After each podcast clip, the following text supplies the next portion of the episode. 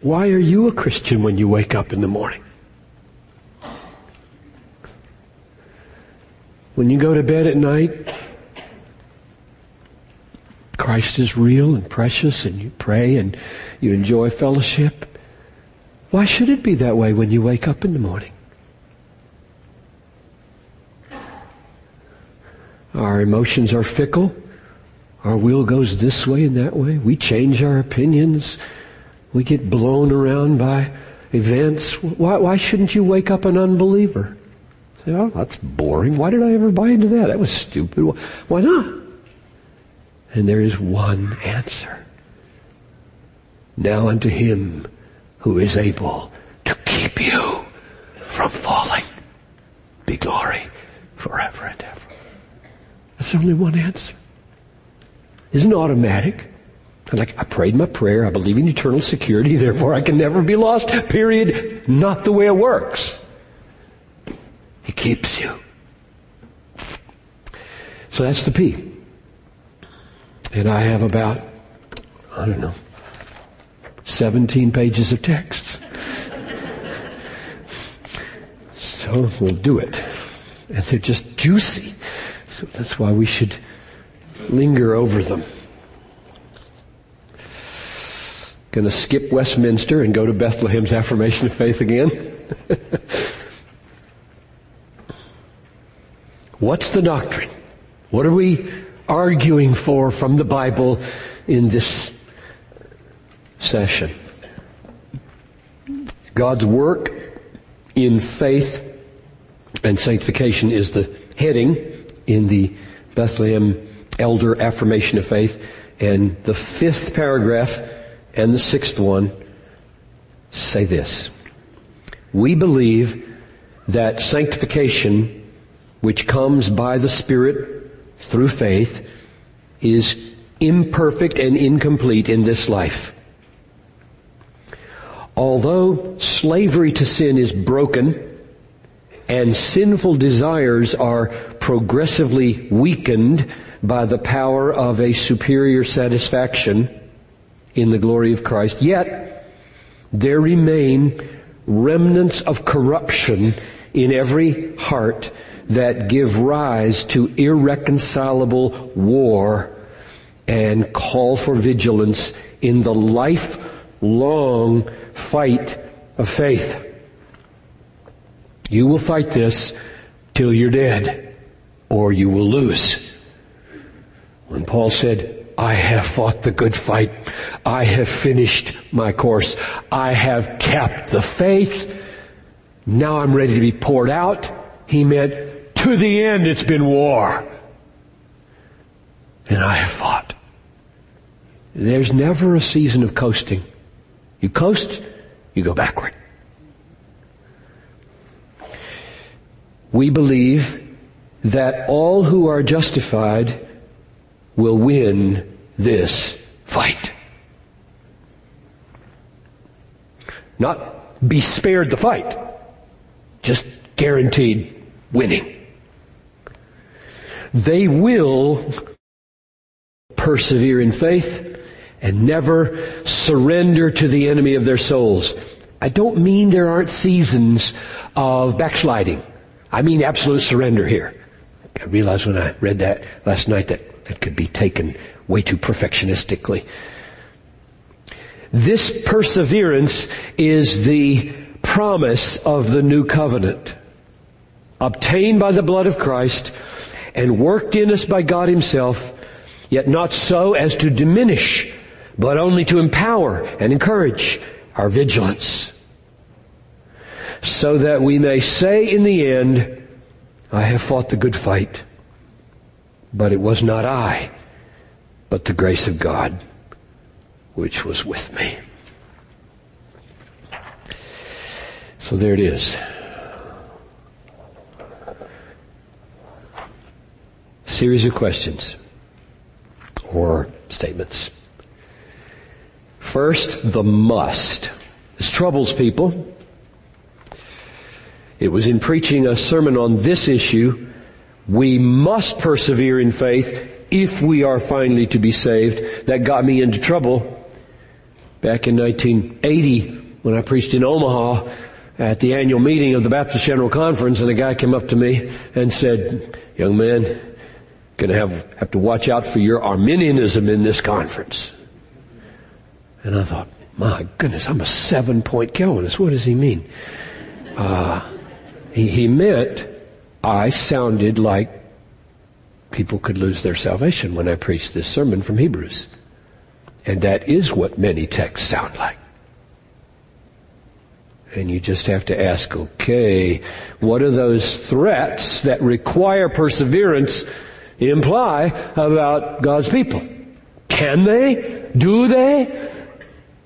Because a lot of people solve the issue of assurance and security by just avoiding the texts that sound threatening to professing believers. So let's look at those threatening texts and be sobered by the requirement of perseverance before we look at the gift and assurance of personal perseverance. 1 Corinthians 15 1. Now, I make known to you, brethren, the gospel which I preached to you, which you received, in which you stand, by which you are saved, if you hold fast the word that I preached to you, unless you believed in vain. That's the kind of thing that shakes people up. They look at that, they say, that doesn't sound like Calvinism to me. That sounds like we are dropping in and out of salvation or easily dropping out and basically what it says is, got to keep believing. You've got to keep believing. You stop believing, your belief was in vain. It was nothing. Colossians 1. And although you were formerly alienated and hostile in mind, engaged in evil deeds, yet he has now reconciled you in his fleshly body through death in order to present you before him holy and blameless and beyond reproach if you continue in the faith. Firmly established and steadfast, not moved away from the hope of the gospel that you have heard, which was proclaimed in all creation under heaven, and of which I, Paul, was made a minister. Paul insisted that continuing in faith.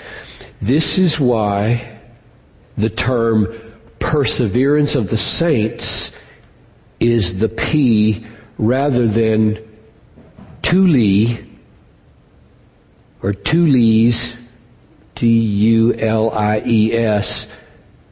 eternal security. I believe in that term defined biblically. However, what that phrase carries to a lot of people is you're secure no matter what you do. That's not what the doctrine of perseverance says. The doctrine of perseverance says you're secure, and because He keeps you, you won't make shipwreck of your faith. God will hold on to you. And you must not make shipwreck of your faith. So these ifs, these big conditions are in the Bible. Forcing us to think in terms of perseverance, not mechanical security.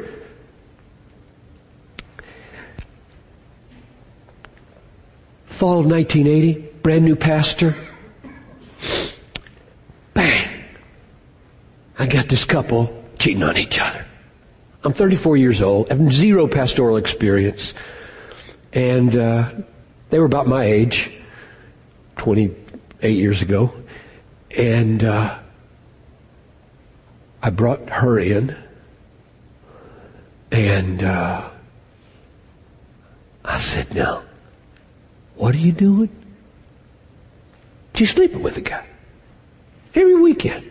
Not her husband. and I said, okay, we got to stop that. This weekend, you're not showing up. Okay? Well, I don't know. It's really hard. I said, there's no question here. That's over. We don't do that. And then I said, those who do such things, those who persevere in doing such things, will be damned. Her face just completely changed. She said, that's not what our previous pastor said. I was a brand new pastor. He just left.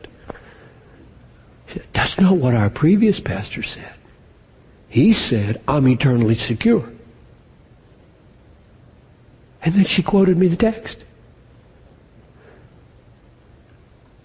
Romans 8, 37.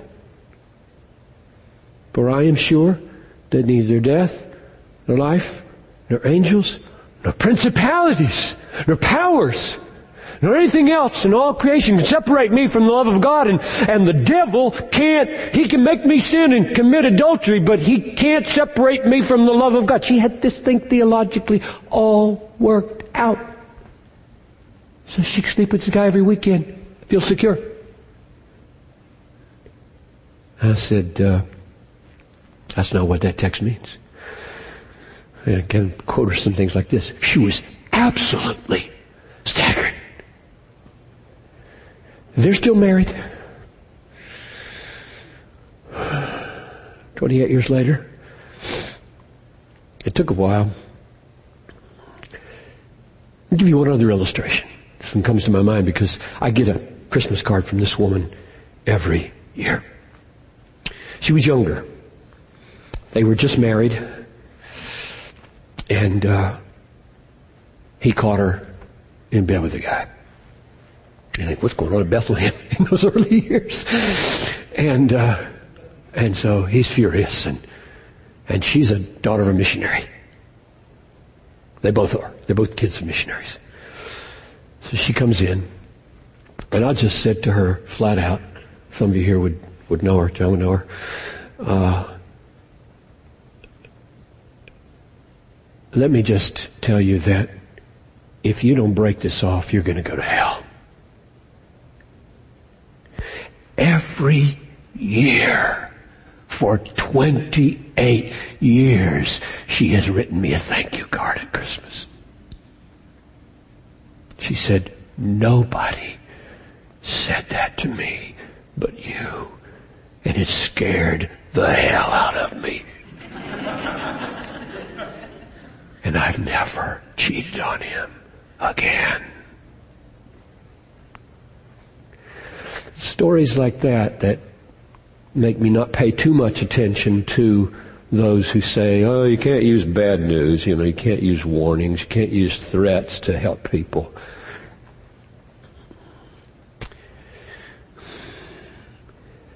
That's a practical illustration of believing in perseverance instead of believing in mechanical security. That was the point of those two stories. You believe in kind of mechanical security. Each, each of those women would say, I'm a missionary kid. I prayed to receive Jesus when I was six, walked the aisle. I'm a Christian. I'm secure. That's what the Bible teaches. You can't lose your salvation. What's this talk about if then and do this and you'll be lost? They, they could all say that. But if you believe this way, then saying something like, you get out of bed or you're going to hell, woman, can have a saving effect. It did on these two women.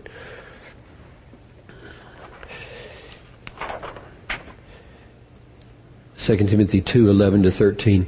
It is a trustworthy statement, for if we died with him, we will also live with him. If we endure, we will reign with him. If we deny him, he will deny us. If we are faithless, he remains faithful. Now that does not mean faithful to us. If we are faithless, he remains faithful to himself. For he cannot deny himself. If you don't have faith, his faithfulness does not commit himself to save you. Mark 13. You will be hated by all because of my name, but the one who endures to the end will be saved.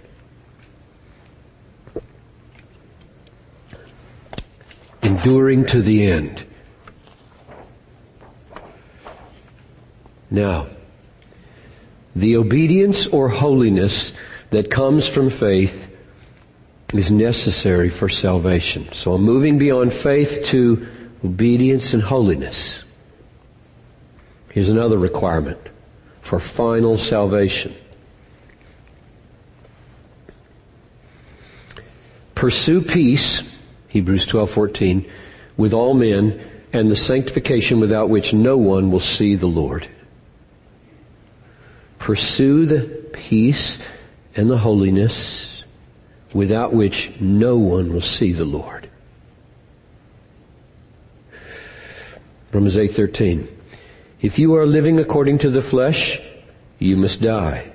But if by the Spirit you put to death the deeds of the body, you will live. And the living there means eternal living. In other words, if you don't fight the fight of faith and appropriate the Spirit and attack the bent to sleep around every weekend, you won't live. Galatians 5. Now the deeds of the flesh are evident, which are immorality, impurity, sensuality, idolatry, sorcery, enmity, strife, jealousy, outbursts of anger, dispute, disputes, dissensions, factions, envying, drunkenness, carousing, and things like these of which I forewarn you, just as I have forewarned you, that those who practice such things will not inherit the kingdom. You, you, who's you? It's the church. It's not wrong for me to stand up on a Sunday morning, look out on seven or eight hundred people in this room and say, if you make a practice of doing such things, you will not enter the kingdom. And mean it for everybody. I don't know who the elect are. I don't know who those are who will persevere. I just know this is true. I'm going to say it.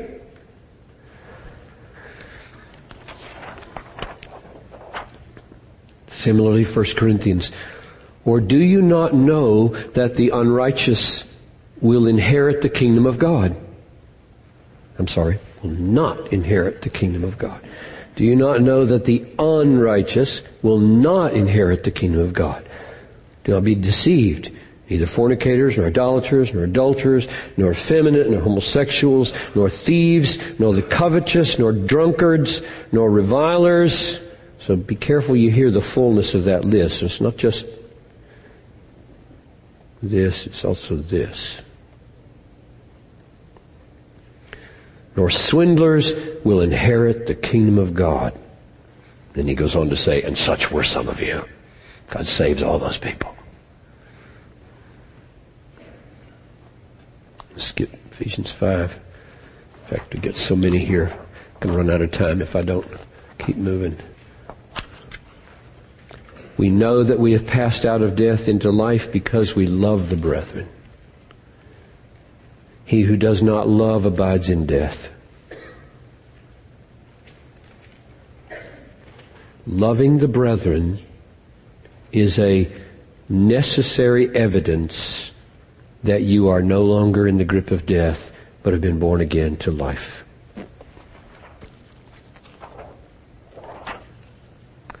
If someone says, I love God, and hates his brother, he's a liar. I don't care how many prayers you've prayed, what family you grew up in, what doctrine you believe. If you say you love God and you hate your brother, I'll give you another illustration. This one just came to my mind. I haven't thought about this for years. Fuller seminary, just learning about these things as I read, study Romans and Galatians and 1 Corinthians and Sermon on the Mount and all these exegetical classes. I was in five small groups my senior year at Fuller. I was in a class group and I was in a women's, I, I was in a women's group. Men's group, couples group. I forget all the, all the groups, but, but one of them was a couples group. Oh well, we were newly married. I guess married in 68. This was now 71.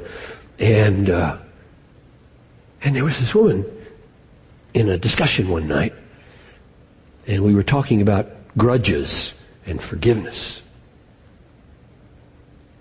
And she said,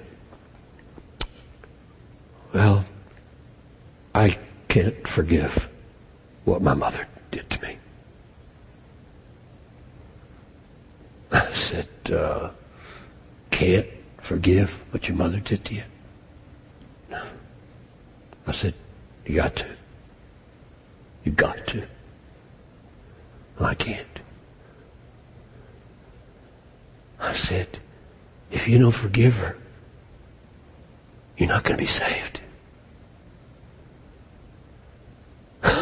she was absolutely blown away that anybody would say such a thing.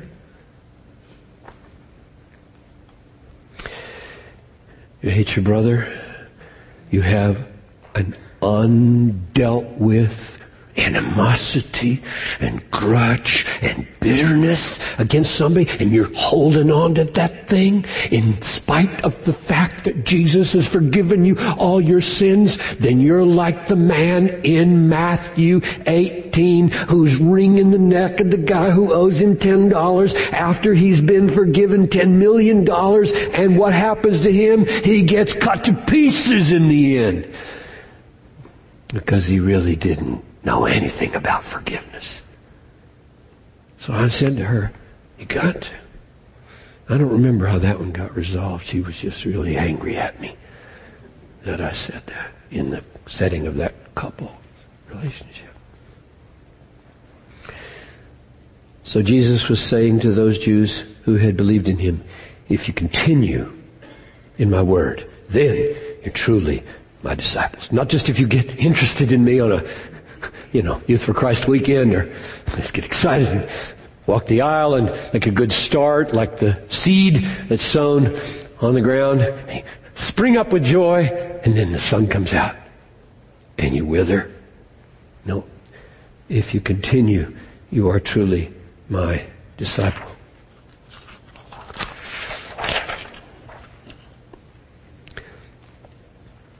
Now, I get the good news here. Those whom God has justified will be kept by God for final salvation. And we've looked at this text enough times that maybe we should look at it one more time to underline its relevance for perseverance.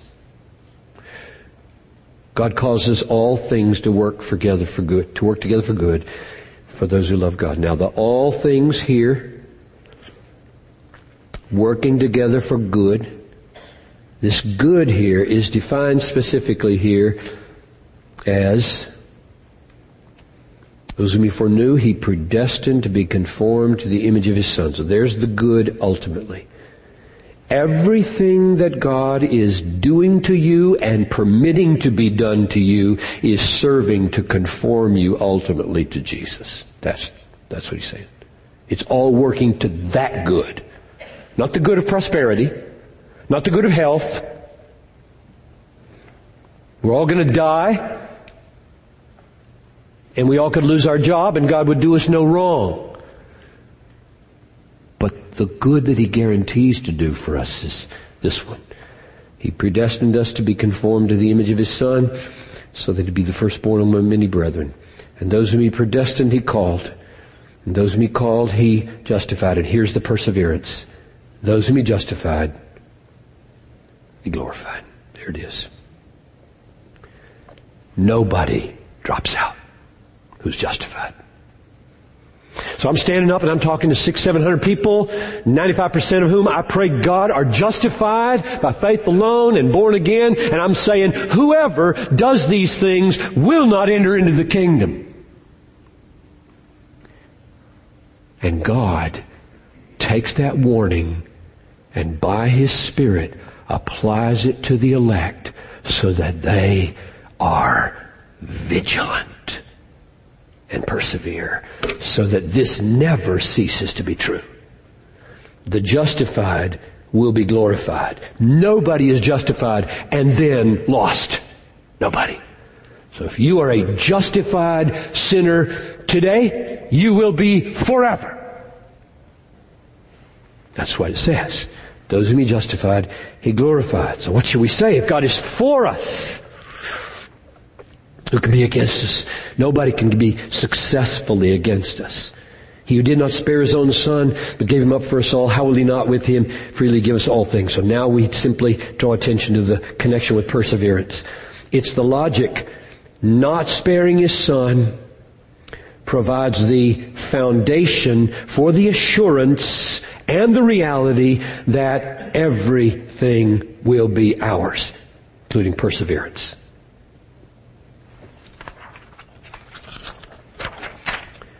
John 10, 26 to 30. You do not believe because you're not of my sheep. My sheep hear my voice, and I know them.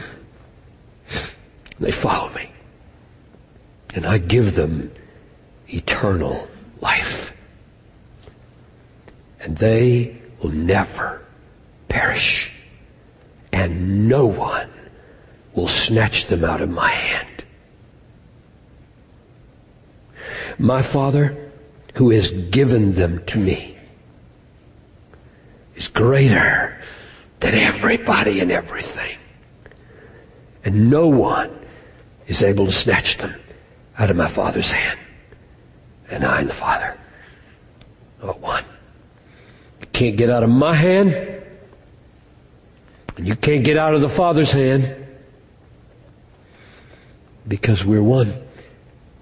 And we have committed ourselves to give you eternal life, that you will never perish, and we will raise you up at the last day. Oh, enjoy that text. Know yourself there. Revel in that. Bathe in that. Go to bed with that. Get up with that. Preach that to yourself. I've heard his voice. Have you not? And only his sheep hear his voice. I have come to him. He laid down his life for the sheep. My sins are covered. And if he didn't spare his own son, but lay down his life for me, will he not freely give me all things, including this rock solid security in his hand? Oh, what a valiant people we should be. We shouldn't go limping through life as though, oh, poor us Christians, we get so persecuted in America. This used to be our country. It was never our country. Our country's in heaven.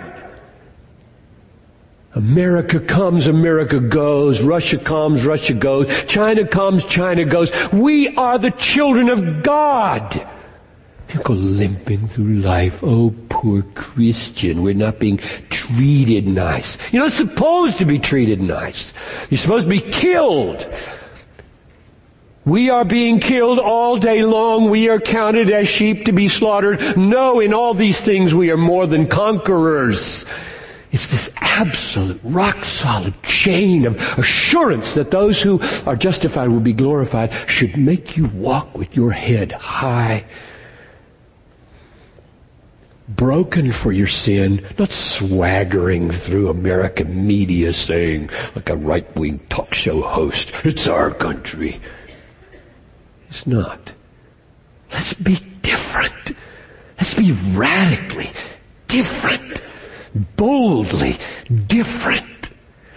This doctrine should make us so confident, so powerful, so humbly different.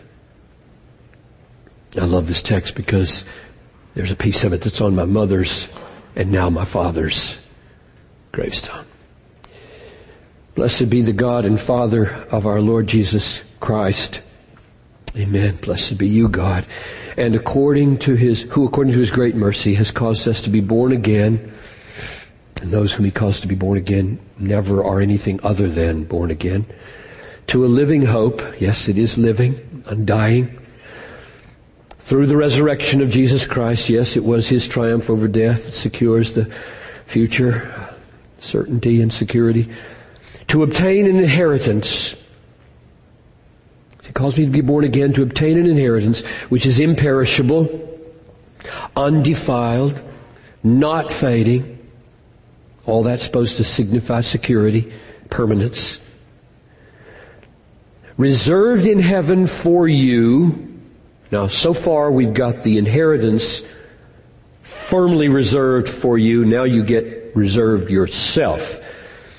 Who are protected or kept by the power of God through faith for that salvation ready to be revealed. So it is kept for you and you are kept for it. Now notice something. This, this is the phrase right here that's on the gravestone. It's the old version, kept by the power of God. So when my mother died in 1974 and my dad and I went out to the graveside, to the business place there, we were talking in the car as we're going, um, should we put anything on the stone? And I said, yeah, we should, we should put something on the stone. And he said, what do you think we should put on the stone? This is the wife of 36 years that had just been snatched away in a bus accident. I said, I think we should put 1 Peter 1 5. Kept by the power of God.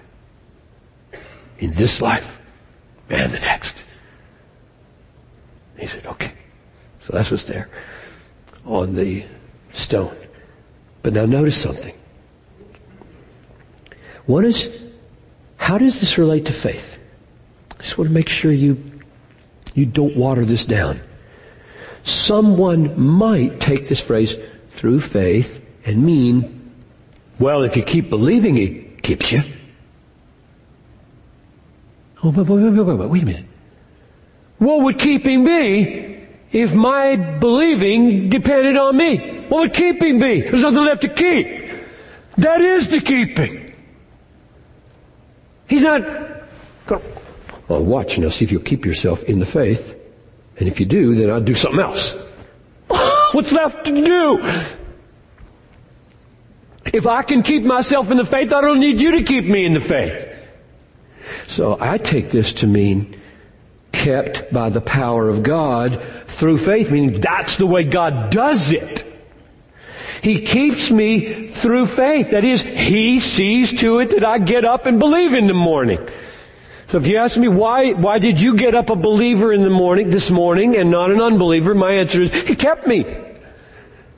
He kept me. He worked in my mind, which is always drifting away and draws me back.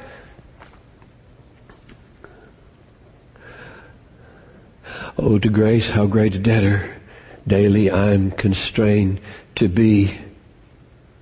Let your goodness like a fetter bind my wandering heart to thee. Prone to wander, Lord, I feel it. Prone to leave the God I love. Take my heart, oh God, and seal it. Seal it for thy courts above. I love that song. Just saying, have me, keep me, own me, chain me, seal me, bind me, don't let me go. That's my doctrine of perseverance. It's not automatic, it's not mechanical. It's day by day, moment by moment working of the sovereign God to get my mind back on track.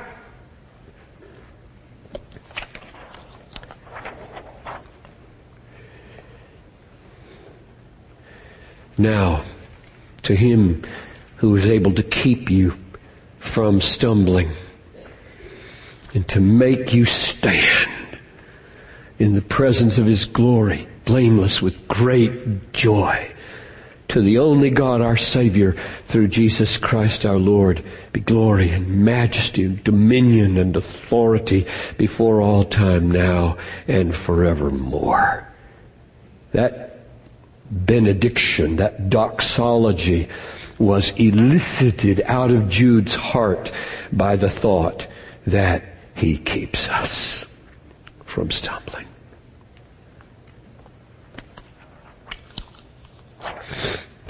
Let's keep the promises rolling here. Now, may the God of peace himself sanctify you entirely. Yes, I need that. Can't do it myself. You've got to do it, Lord. And may your spirit and soul and body be preserved complete without blame at his coming, coming of the Lord Jesus. And then this statement, faithful is he who calls you. He'll do it. See the, does this, this is called to mind Romans 8? Faithful is he who calls you. Those whom he called, he justified. And those whom he justified, he glorified. Faithful is he who called you. He's going to do it. He doesn't call and throw away. Same thing. 1 Corinthians 1. Our Lord Jesus Christ will confirm you to the end. Blameless at the day of our Lord Jesus. God is faithful. Through whom you were called into the fellowship of His Son. And if you were called there, you will be kept there.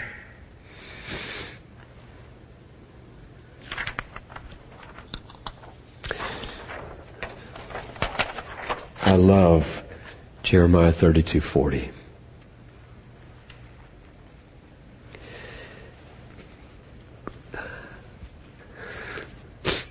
I will make, this is the new covenant, I will make an everlasting covenant with them that I will not turn away from them. I will not turn away from them to do them good. And I will put the fear of me in their hearts so that they will not turn away from me.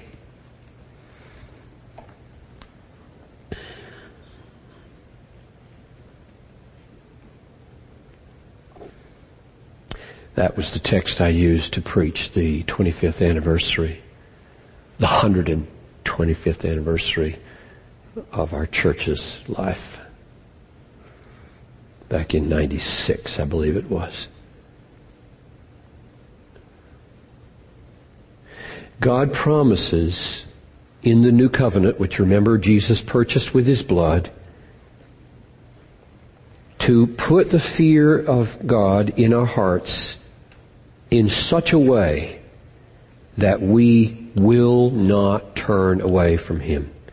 So anytime you read the conditionality, if you don't turn away, he will save you Always think, command what thou wilt and grant what thou commandest. I must not turn away. You won't let me turn away. Yes, there's conditionality in perseverance. If we don't persevere, we will be lost. So our security lies not in removing that threat, but in providing this sovereign work. Philippians 1 6. I am confident of this very thing, that he who began a good work in you will perfect it until the day of Christ. Hebrews is a troubling book for some because it has chapter 6 in it, chapter 10 in it, both of which talk about falling away. And whether you take that to mean you could be really born again and then fall away, or it looks like you're born again and then you fall away, will depend on the way you understand the big picture in Hebrews. And this is a key verse for understanding the big picture. So look at this one. Um, that's not the one I was thinking about. I want chapter 3. Where's chapter 3? There it is. Um,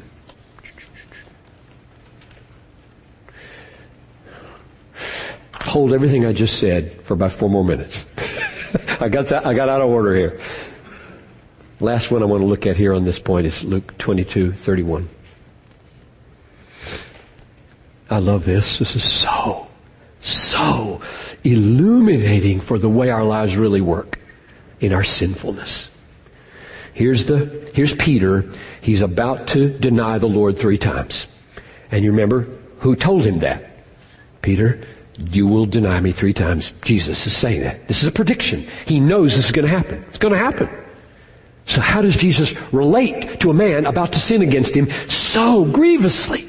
In the hour of his greatest need, Peter's bailing on him. I don't know him. I don't know him.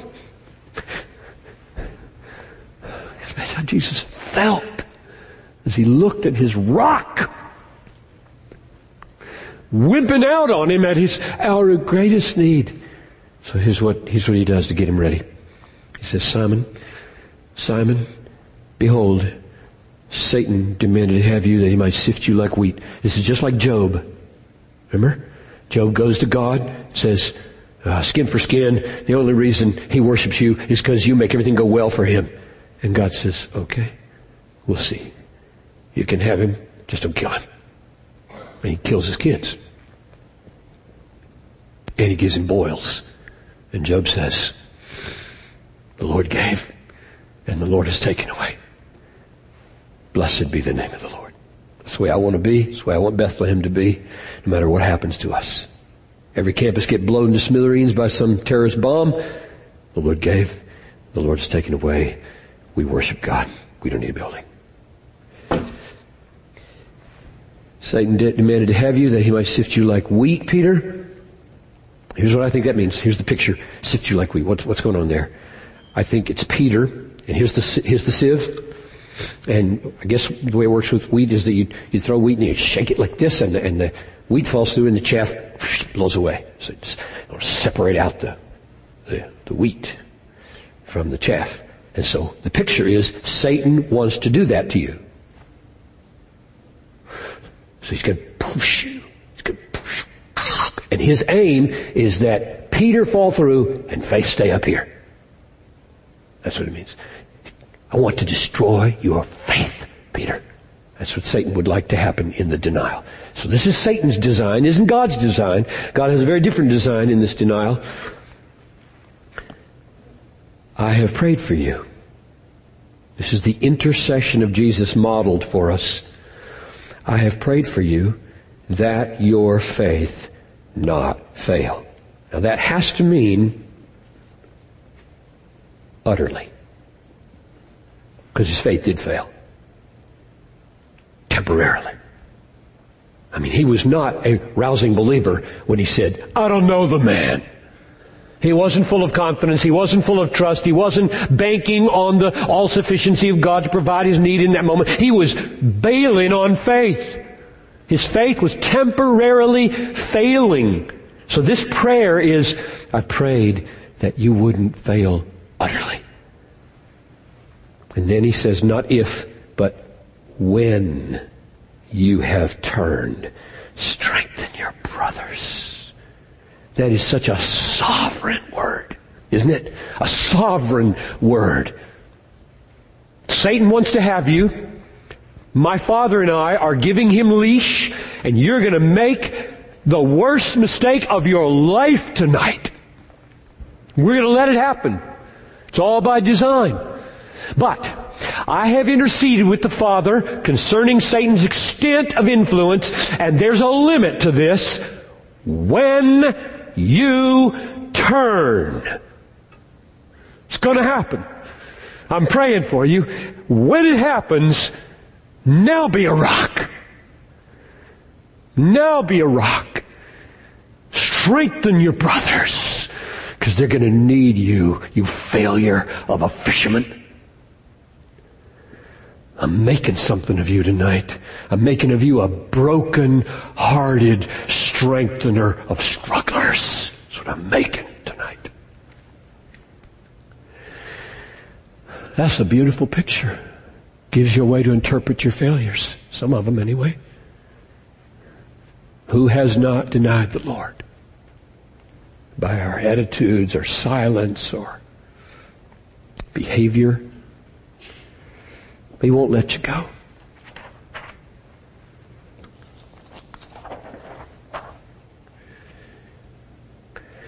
Falling away from faith and holiness shows that we never belonged to Christ. So now you ask, some of you asked me last night, are you going to address the person who who looked like they were a Christian for a long time. Maybe they were a pastor, a deacon. And then they're gone. They're living totally like the devil and sold out, left their marriage, left the faith, left everything, and they're just totally worldly and unbelieving. What are we to make of that? And here's the way John deals with it. They went out from us, but they were not of us. You see this is in uh, italics. That's an interpretation. I think it's an accurate one. They were not of us. For if they had been of us, part of the born again, called, justified, they would have remained with us. Now there's the doctrine of perseverance. You just say, may, generally they, they remain if they're of us. No, no, no, no, no. There's no generally about it. If they're of us, they remain. This is the doctrine of perseverance. Absolutely sure perseverance. But they went out, so obviously then it could be shown that they were not of us. So my answer to the question is first, Maybe a person is in a season of doubt and struggle and backsliding. I'm not going to jump to the conclusion they were never a Christian. I'm going after them. Going after them for a long time. But if in the end it's over and they're not believing and they perish uh, having decisively renounced the Lord, there's no reason to believe they were ever saved. That's what I think that verse says. Now here's the, here's the verse that four or five minutes ago I jumped the gun on.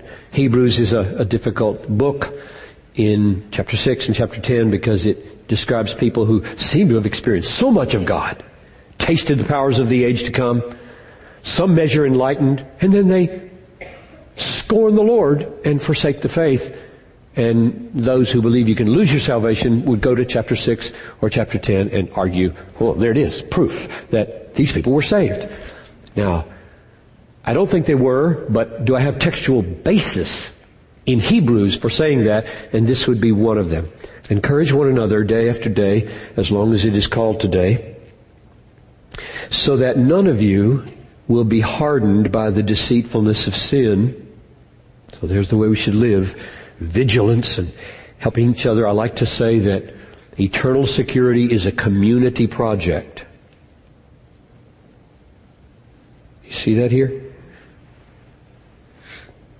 Encourage one another as long as it is still called today, so that none of you be hardened by the deceitfulness of sin. And here gives the reason. For we have, and there's, there's the tense that makes all the difference. We have become partakers of Christ. That means we're in Christ and born again and sharing in His righteousness. We have become partakers of Christ if we hold fast the beginning of our assurance firm to the end. Notice, it does not say we will become partakers of Christ if we hold fast to our confession.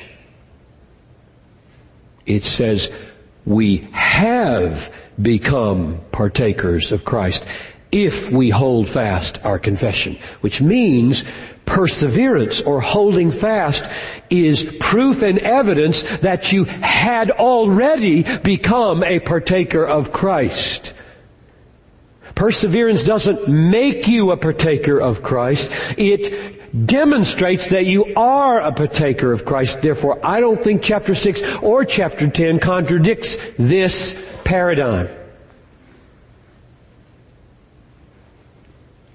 If we hold fast the beginning of our assurance firm to the end, we have become partakers of Christ. So being a partaker of Christ secures our perseverance. Finally, last, last section. Therefore, let us be earnest to make our calling and election sure.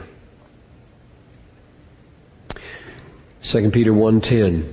I mean, I, have prayed with, with a good number of folks to receive Jesus in my office or in various places over the years. How do you talk to them when they've just crossed the line? They just believed. How do you, what do you say? Well, you give them a big hug. Welcome to the family. This is thrilling. I'm so glad you're a believer. We're brothers. Now, then you talk like this. Therefore, brethren, be all the more diligent to make certain about his calling and choosing you. For as long as you practice these things, you'll never stumble. Be all the more diligent to confirm or to make certain his calling and choosing you. You say, now, God has met you here and he has drawn you to himself. Let the next days be a confirmation of that. Confirmation of that.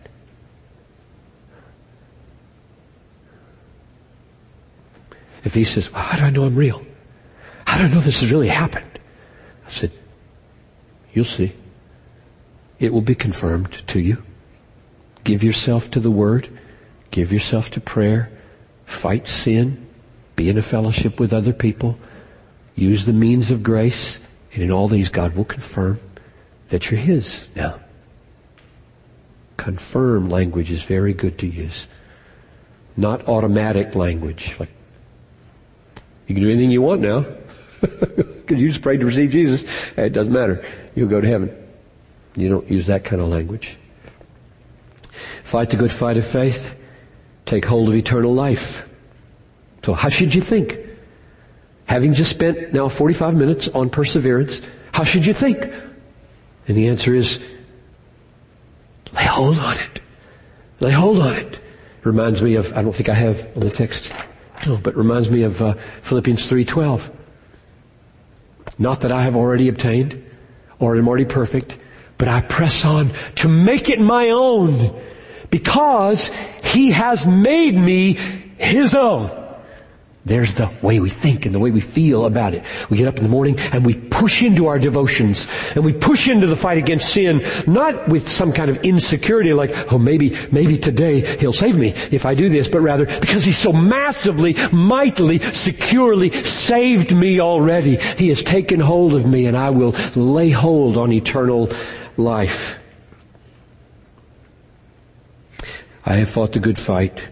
I have finished the course. I have kept the faith. In the future, there's laid up for me a crown of righteousness, which the Lord, the righteous judge, will award to me on that day, and not only to me, but also to all who've loved his appearing. Fight the good fight. Last text on this issue, then we'll take a break. So then, my beloved, just as you have always obeyed, not as my presence only, but much more in my absence, work out your salvation with fear and trembling.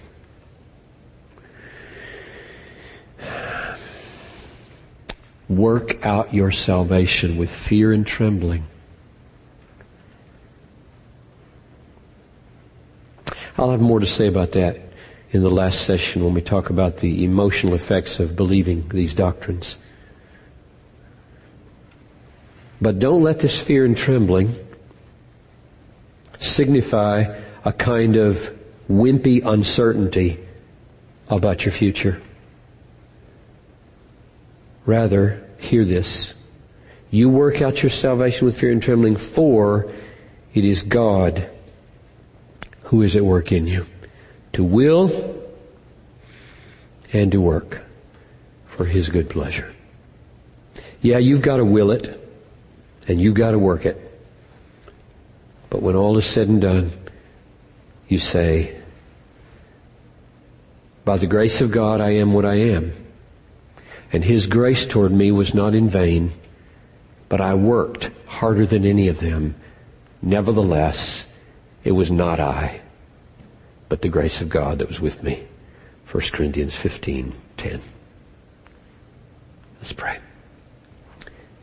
Father, thank you for your persevering, keeping, preserving grace in our lives.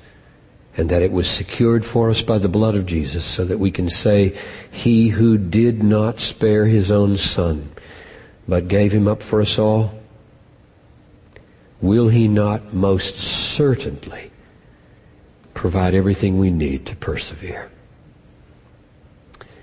In Jesus' name I pray. Amen.